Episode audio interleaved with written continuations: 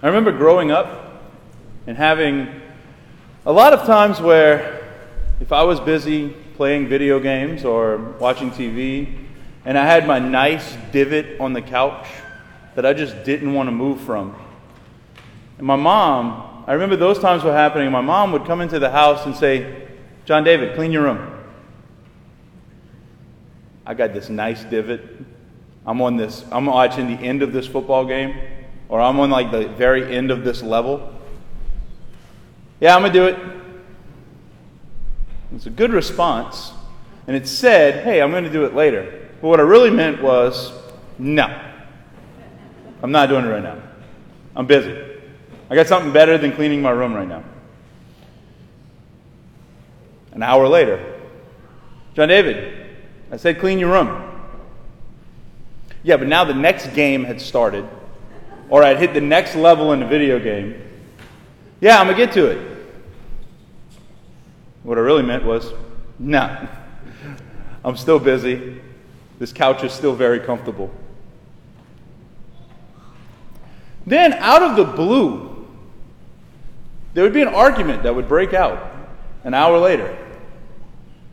And her side always was, I've asked you multiple times to clean your room. And I kept telling her, I told you I'm going to get to it. When in reality, I really meant, no, I was never going to get to it. But you get defensive and there's a little fight and argument, and fine, I'm going to begrudgingly now go to my room and clean it because the TV has been taken off or the video game has been unplugged and there's nothing better to do. When I was, this story, while it may be something that is, may have happened in other households and not just the Mathern household growing up, it's similar to what we hear today in our gospel. We hear Jesus who's talking to the chief priests and the elders. One of the keys whenever we hear these stories, when Jesus is giving these teachings, to know who he's speaking to. Who is it? We need a context to really understand what he's getting at. And when he's talking about this, he says, This first son, he says, I'm not going to do it. He says it very publicly. I'm not going to, I'm not going to go out and, and work in your vineyard, Dad but he does it. This is looks like those people who the Pharisees had kind of stigmatized as the sinners. It's the ones who just don't do the word of God. They don't live it. You can't see it. But ultimately, they're having conversions of heart.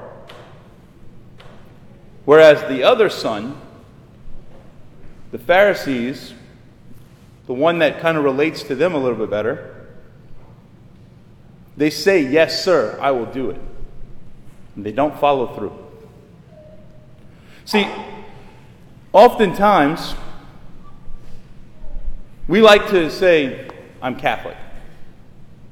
We like to say, I believe in Jesus Christ.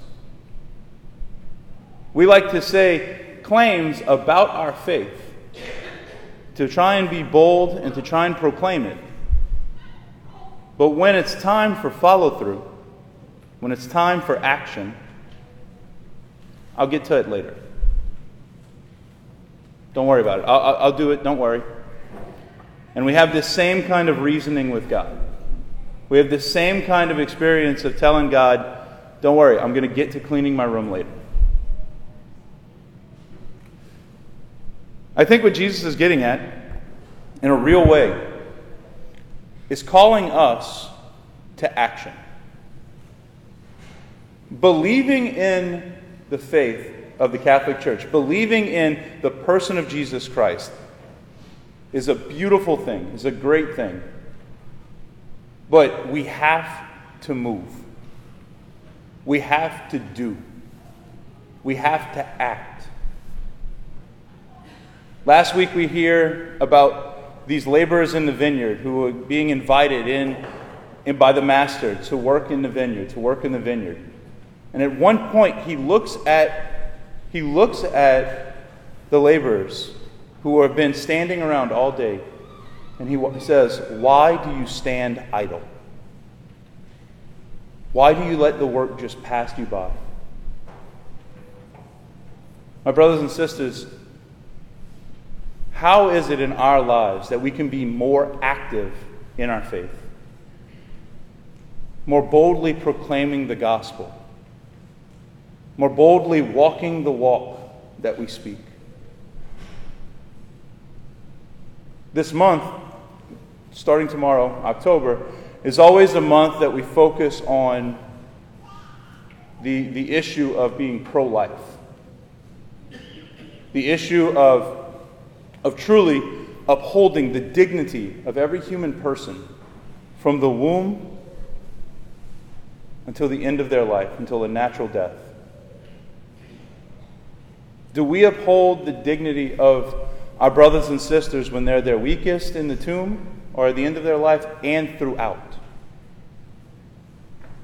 I know oftentimes when we go on the, uh, I've been on the March for Life, the trip that our, our young people are trying to do this year. I've been on it probably six, seven years. And there's so many times that while I'm there, I come across people who are talking about Abortion's wrong, abortion's wrong, abortion's wrong. And yes, it is. But if we're going to be truly pro life, if we're going to walk the, if we're going to walk the walk that we love to speak, it goes beyond just the right of the baby to be born. It goes beyond just getting rid of a policy. It goes into our action our call to love our brothers and sisters who may be in a very difficult place, who may be in a very difficult spot, making a very difficult choice because of circumstances around their lives. How is it that we can support them as well? Oftentimes, this refrain happens that I, I love to tell the young people that we as Catholics are not just anti abortion. We are that. We're not just anti euthanasia. We are that. But we stand for something so much bigger in that we are pro life.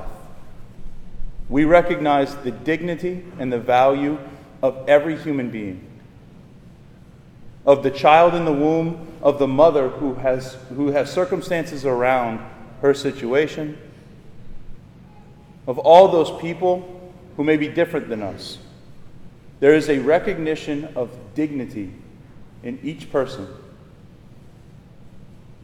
that I think if we're going to say we're Catholic and we're going to say we believe in the dignity of the person, that we have to act in love to them. We have to be willing to reach out to them in those hard times. We have to be willing to support them not necessarily financially, not necessarily materially, but to support them in the ways that we can, that their hearts may be turned to God, that their hearts may be turned to the love of Jesus that we've shared. We can, we can talk the talk. Oftentimes, I, I, I find myself, I love to, to talk the talk. But the saint is the one who is willing to walk the walk as well.